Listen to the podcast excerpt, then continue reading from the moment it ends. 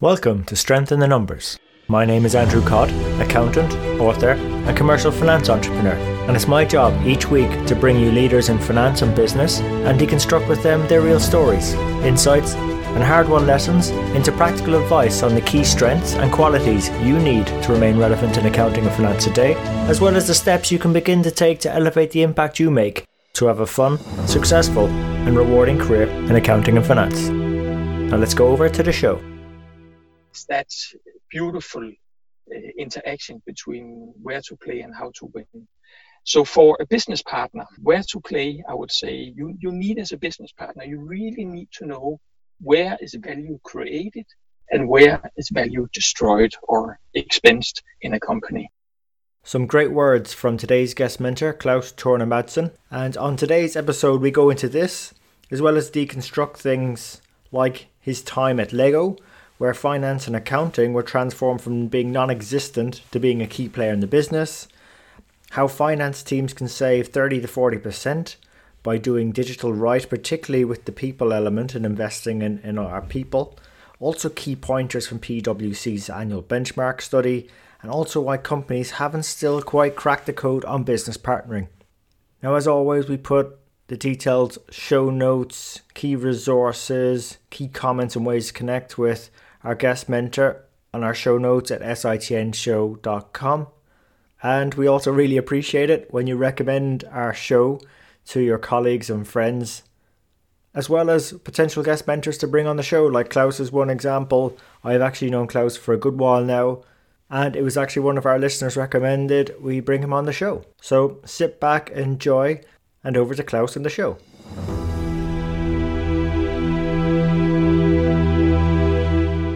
So, Klaus, welcome to the show. Thank you very much, Andrew. Hey, it's our pleasure to have you on the show. And, you know, you came to us via recommendation. We've known each other on LinkedIn for a while, but actually, one of our audience said you got to get Klaus on the show. So, delighted you could make it. Yeah, thank you. so, some of our audience are familiar with you, others perhaps not as much. So, would you mind giving us a brief introduction to your journey in accounting and finance?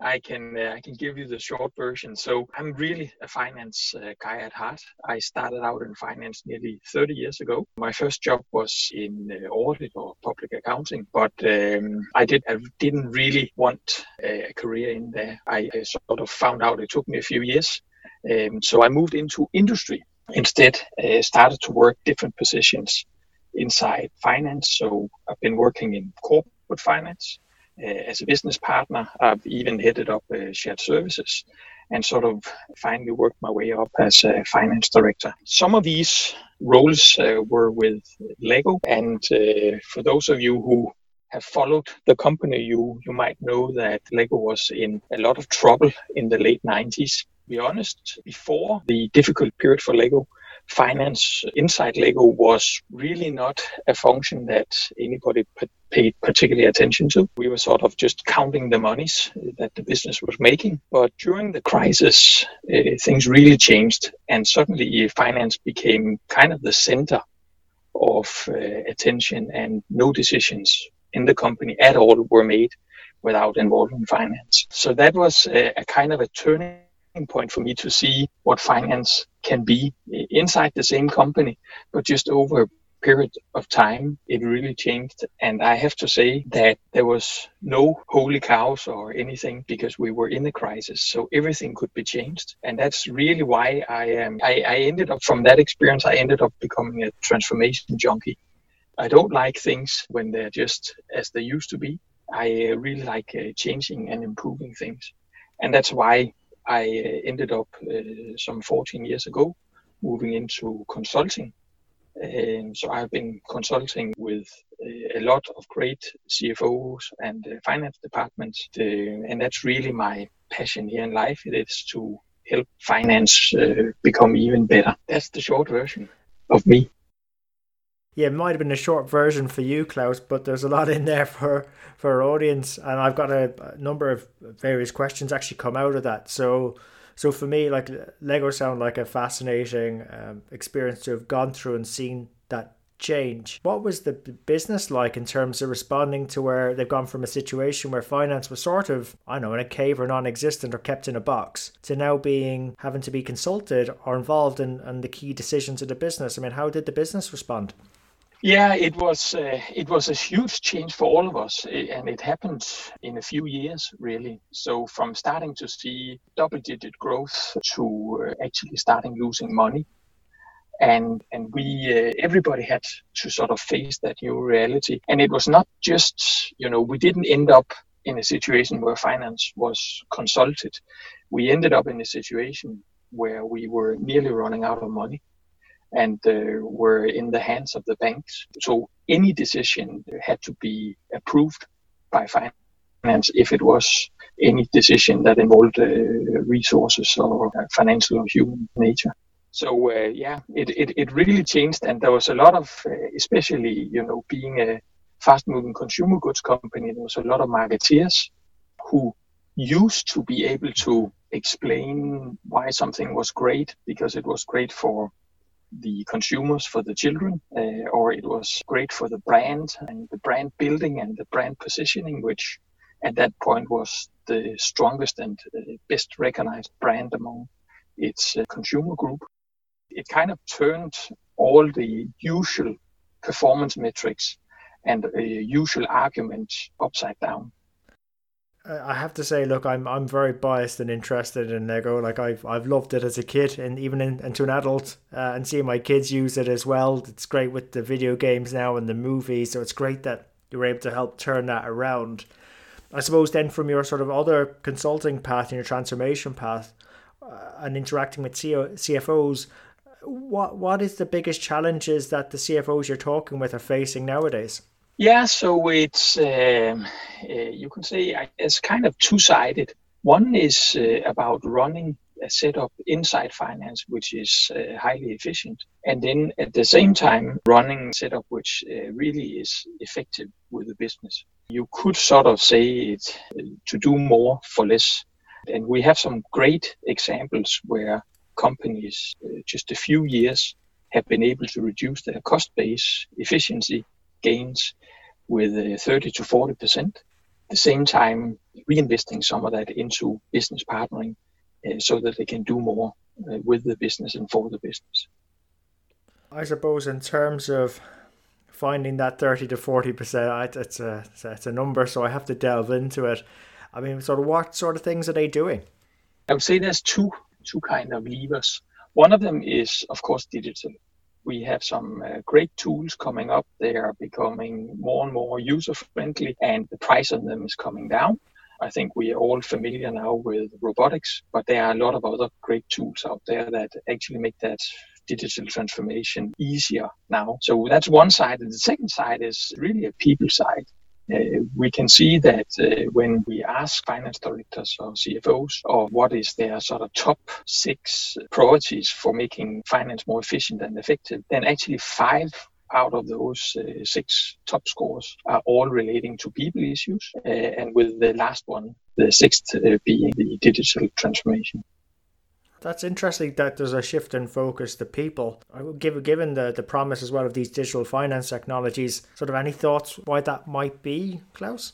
Yeah, it, we have seen a lot of different technology implementations, and what always happens when you have a successful technology implementation, whether it's ERP or BI or RPA or whatever, it always, you know, when when you sort of gone live and started to harvest the benefits of that new platform, then the question always comes up so what what mm. are we going to do with this new situation? And that's where i think some get a little bit caught in the spotlight because i've met a lot of cfos who originally thought that digital finance was let's say the goal or the end destination. But uh, for me it's just a means for finance to step up and move into creating real value with the business I like the way you said that. I sort of it's, it's one of those things that sort of amplifies our strengths, but but there's got to be something at the end of it. There's got to be that so what. So I like I like the way you said that there, Klaus. And I'm not going to let you escape from from answering a question on business partnering, which is a topic close to close to my heart yeah. as well. I mean, how do you think? I mean, in terms of general, I know, I know your experience of a lot of CFOs and organizations across a long period of time. And I think that's where I'd love to come at this question from is over the last, I don't know, 14 years that, that you've been sort of doing the transformation, or maybe even say 30 years of your career, how, how are things going for us from a business partnering perspective in your mind? Yeah, it, it's a strange one because it's a companion that has been there. Uh, I've even had uh, business partnering roles myself uh, early on in my career. So it's definitely a topic that's top of the agenda. But I also think, in all fairness, it's a topic where we still really haven't cracked the code. We start to work with companies that are making an accelerated effort to uh, really make a difference, and I and, and, and it's definitely worth that investment that the companies are doing. We we have you know calculated payoff down to three months for, for, for quite significant investments in business partnering. But in fairness, you know, I think we have sort of everybody understands why we need business partnering everybody by now, I'd say the majority uh, understands what business partnering is, but very few know how to do it. Look, again, this is a practical podcast. So, would there be maybe any one or two things our audience could start doing tomorrow to to get better at that how on the business partnering?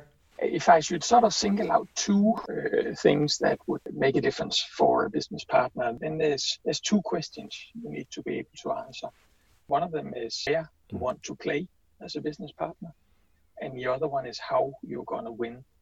And for those of you who are familiar with playing to win framework and Roger Martin, then it's that beautiful uh, interaction between where to play and how to win.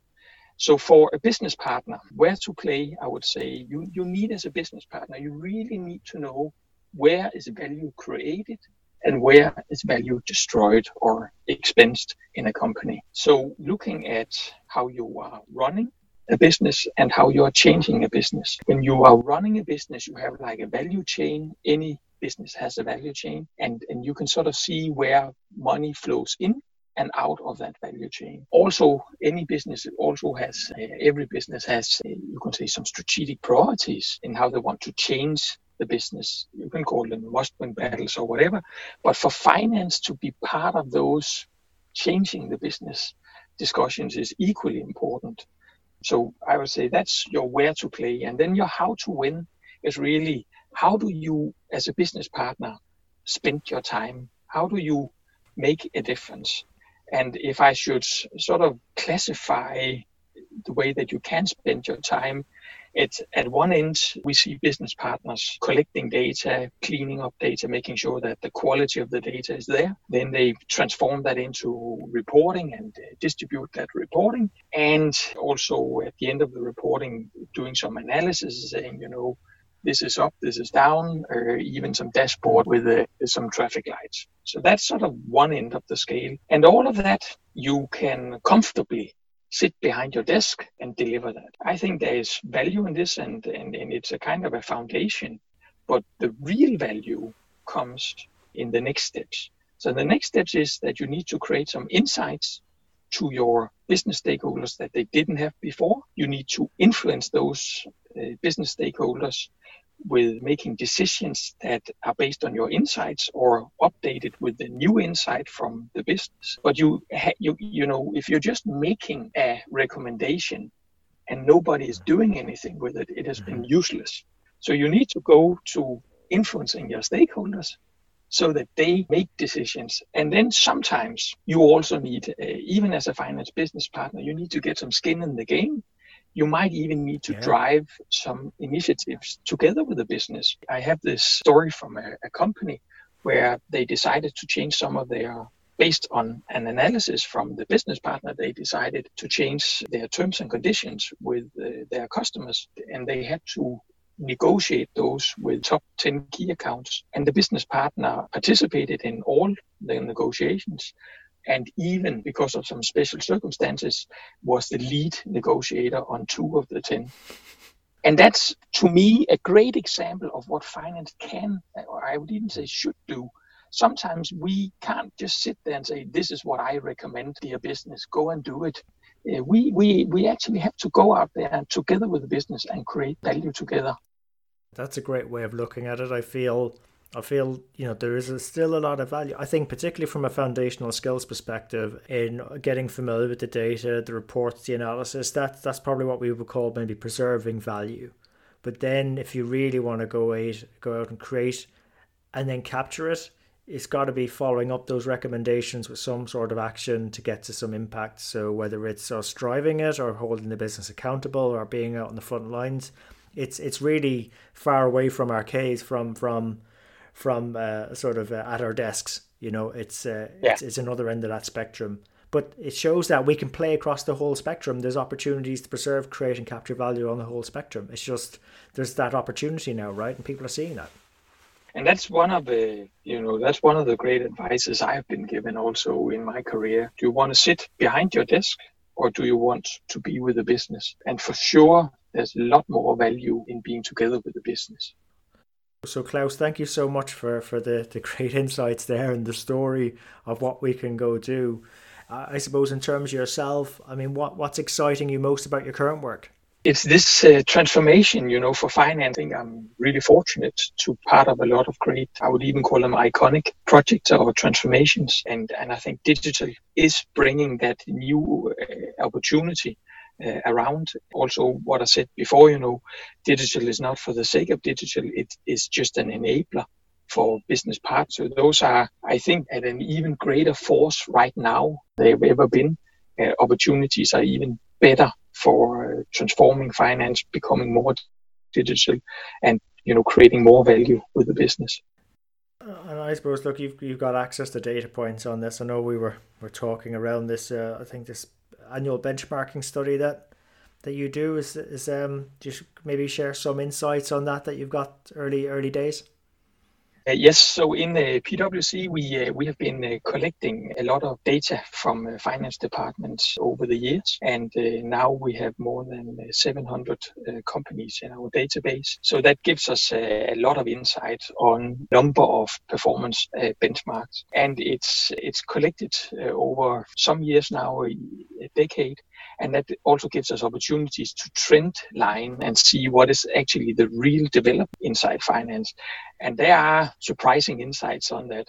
So uh, if I should sort of give you just one, which yeah. is not a new one, but then if you are running an efficient finance department, then you need to be below 1% in cost of finance. I think that's an, a mm-hmm. known number for many people now. What probably is a little bit more surprising is that that, that seems to be the medium it's not top performer uh, because top performers are getting close to half a percent now. Mm.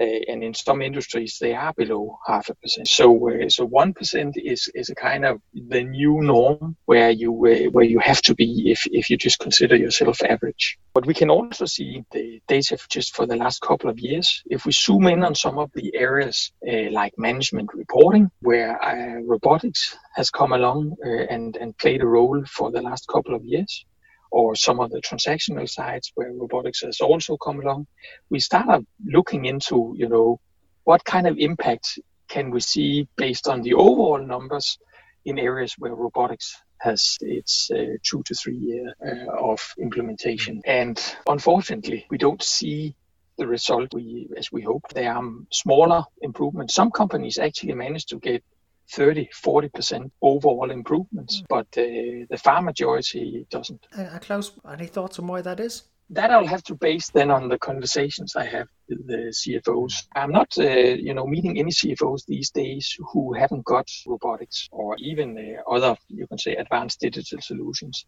But there's a big difference between having, you know, done a proof of concept or maybe even having one robot up and running in a corner of finance and then the companies that are really making an impact, where they will have like a, you would say, a farm or an army of robots and a center of excellence, and that they are mapping out, say, their totality of uh, processes to see where value opportunities is to uh, to drive down the cost of finance.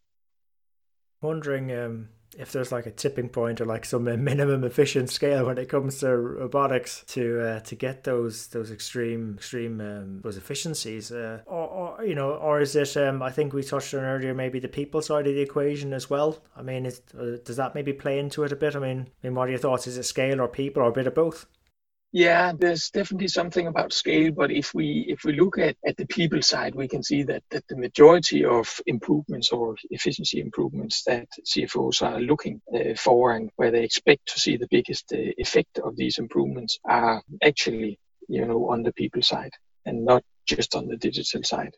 Again, some of our listeners are leaders of people. Would, uh, is there any sort of one or two things they could probably do on the people side to to get better returns or or results from RPA?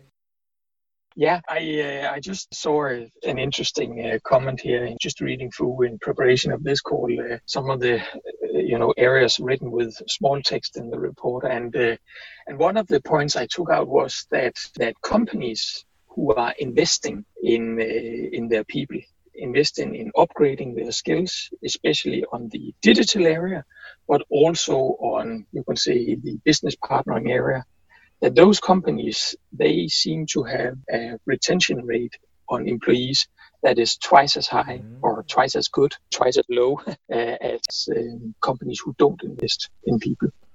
Ah, that's interesting. Yeah, so I wonder if retention's got something to do with it then. In terms of it's it's like an outcome, but in terms of if we're doing the right things and retention's good, then in theory, it's it's it's it's laying good foundations to get the most out of digital and the business partnering efforts. So, oh, that's an interesting one. We are all familiar with that when a company or a person invests in you, then you are more likely to be interested and stay longer or be engaged longer with that. Well, you know what? That in itself could be a challenge for finance because, uh, look, I'm, I'm probably overly passionate about this. I just feel finance has this great opportunity to be a profit center a lot of our leaders still view us as cost centers, or we have to hit a percentage ratio of um, of revenue, uh, expense to revenue ratio, and things like that. I mean, you know, is that is that is that going to be a tough one, or how do some CFOs that are doing the investment how how can they get their mindset right to to make sure that they they see this as an investment in their finance team's future and their ability to add value to the organization as opposed to a short term expense? Yeah, I think it's uh, there are different approaches to the different CFOs because some of my uh, clients they will be you can say focusing more on the traditional area and they will be more you know focused on being able to calculate the exact benefit of the investment, and that's for us then something as I just mentioned about the retention rate. That's one of the areas that really helps us. Uh, but I also come across CFOs who, who might have been working in one company where value creation and business partnering was uh, high on the uh, agenda and and really uh, in, in a strong place in the company. And they, when they move to a new company where this is not the case, then it's not, you know, they don't need any KPIs or, or, or paybacks or anything mm. because it's uh, it's really deep within those kind of CFOs mm. that, uh, of course, finance needs to play that role. If not, then there's too much uh, value left on the table. No, that's that's um, that's a very interesting here, Klaus. So uh, so look, really appreciate all that advice you've been giving us. Uh, in terms of yourself, what what's been the best bit of advice you've ever received? Maybe uh, I'll, I'll be a little bit honest here, and then you know tell a story that I in my business partnering days uh, I did a suggestion or uh, I was trying to uh, come up with a recommendation of uh, how we could change something. I went to this very important meeting, not just with my boss, but with my boss's boss. And uh, he was um, a very fine traditional uh, English uh, gentleman. And after I had been presenting my suggestion for about 15 minutes, he said to me, That's interesting. I've never been thinking about this problem like that before. And I kind of went out of that meeting thinking, way to go, Klaus you uh, you really changed his uh, his view on this. And then uh, after the meeting, my, my, my own boss he came into my office and he said he said Klaus. What what just happened? I said, yeah, I think it was a great meeting. He said, no, you uh, you you you. It might be cultural, or, or or you might not be reading your stakeholders right. But what he said was, your suggestion is useless. Uh, we're never going to do it. and it learned me a lesson that I have. You don't know your stakeholders if you don't know what's on their agenda, if you don't know how to build a relationship with them, then coming because I was solving a problem that I thought was yeah. relevant business yeah. problem, but it was you could say my problem I wanted to solve where I didn't know his problems and I didn't know what he wanted to have solved first. So a learning for me ever since that has been you don't understand your relation and what is on their agenda and what is on top of their change agenda, uh, then you need to ask questions and not come up with answers. I think that's a great question to ask. You know, uh, for our audience to ask of, of you know, are they doing the right things or, you know, are they really influencing and making an impact? Because if they don't know that, then what are we, we doing? That's a key question for all of us. It's um, it's I suppose it's like for me, I just feel like it should be one of those things like the first first bit of an accounting or finance syllabus you, you use. That's what it's all about. It's that's the purpose of what we're there to do, is help people make better decisions on the things that matter to them once we've done that, then it opens a door to maybe push some of our own agendas that we think might help the shareholders as well, but yeah. um, and other stakeholders too. So so yeah, that's really great advice, Klaus. Uh, sorry sorry for your, your troubles to go through that, but uh, thank you for sharing the story though. Um, you can look back and yeah. probably laugh about it now. So so that's good. Yeah. Um, so would there be any maybe resources you'd recommend our audience go check out as well? If I should, I could uh, recommend a book Actually, there is a, a, great book out there called Create Value as a Finance Business Partner. Uh, Andrew, I know an editor of that book. I'm also an editor. I'm actually the editor of the Danish version. and I think uh, not just because you and I have been involved in it, but uh, actually I think it's uh, it's a great uh, book. It, it's the most comprehensive on business partnering out there. Christmas is coming up. If you don't know what to to put on the wish list, then uh, I I can recommend it. That is actually, I would say I second that, but I would say it's a, like back to our point earlier. It's like an investment, Klaus. You know, it's uh, it's one of those things like that return over many many years that investment. So uh, that's a plug for the book, I think. But only if you do anything different. You know, if you keep doing the same as you always done, staying behind your desk or whatever, then nothing will change. I think that's your transformation side though kicking in, Klaus. You know, it's just that of better never really stops. So yeah, so, uh, so thanks for that. And you know, should um, any of our audience wish to continue the conversation, Klaus, uh, where's the best place to connect with you at? I'm on LinkedIn, so you are more than welcome to just drop me a note, Klaus Tornemas, uh, LinkedIn. And also, if anybody is uh, keen or interested in, in our benchmark report, uh, just drop a, a line and, uh, and I'll share it with you. Um, I, am definitely one of those, Klaus. So I hope more of our okay. audience. Uh, yes, I'm looking forward to that uh, mail from you, Andrew. Yeah, I'm on it. Yeah, I'm on it today. So, yeah. so Klaus, thank you so much for sharing uh, great advice with us. Um, before we wrap up, any any parting thoughts for our audience? Yeah, maybe uh, just a little bit of you know what has driven me. I think hope that you can hear that I am truly passionate about about finance. I uh, I think this is you know, my purpose in business is to help finance uh, departments become better. And then my sort of daily uh, role or challenge really is to make sure that I prioritize amongst uh, the vast amount of opportunities that are out there, uh, that I prioritize what I think is going to make the big uh, difference on my purpose and my passion. So um, that has been sort of a little bit of my, you can say, life philosophy that uh, purpose, passion, and, and the ability to prioritize. Well, what a great way to wrap up the show, uh, Klaus. So, look, thank you for, for taking us on that journey from all the way back to, to Lego, to the transformations, to the benchmarking, the great advice around business partnering, the, the impacts of digital, and how we can perhaps uh, see better returns there, as well as from investing in our people so, so Klaus, thanks for coming on the show today and investing your time with us. Oh, thank you very much, Andrew, for some uh, great questions and uh, and a good uh, friend to talk to here. So there you have it. Hope you enjoyed today's show. If you'd like to know more about our guests today, their bio, and follow up on the resources mentioned during the show, you can find all the relevant links and more at sitnshow.com. There you'll also be able to get access to earlier shows, read the latest blogs, there's also an opportunity to subscribe to our newsletter, which will give you heads up as to when the next show is coming out, latest events, news, and anything that's going to be relevant to help you have a fun, rewarding, and successful career in finance and accounting. And just before you go, we really appreciate your feedback. If there's something we can do better on the show, something that's not working, or something you'd like to see, even a guest you'd like for us to invite onto the show, someone who you think might be able to benefit you more and also the rest of our community, please let me know. You can email me I'm at andrew at sitnshow.com or feel free to connect with me on LinkedIn. Just drop me a message so I know how you found me and we can connect. And really, it's our community that'll make the show. If we keep engaging and driving each other on, we'll keep on building our strength in the numbers. When all is said and done, if we can do the numbers better and finance better, we'll create more opportunities for ourselves, our friends, our families, our communities, and our businesses. So until next time, have a good rest of the week, take care, and let's keep building our strength in the numbers.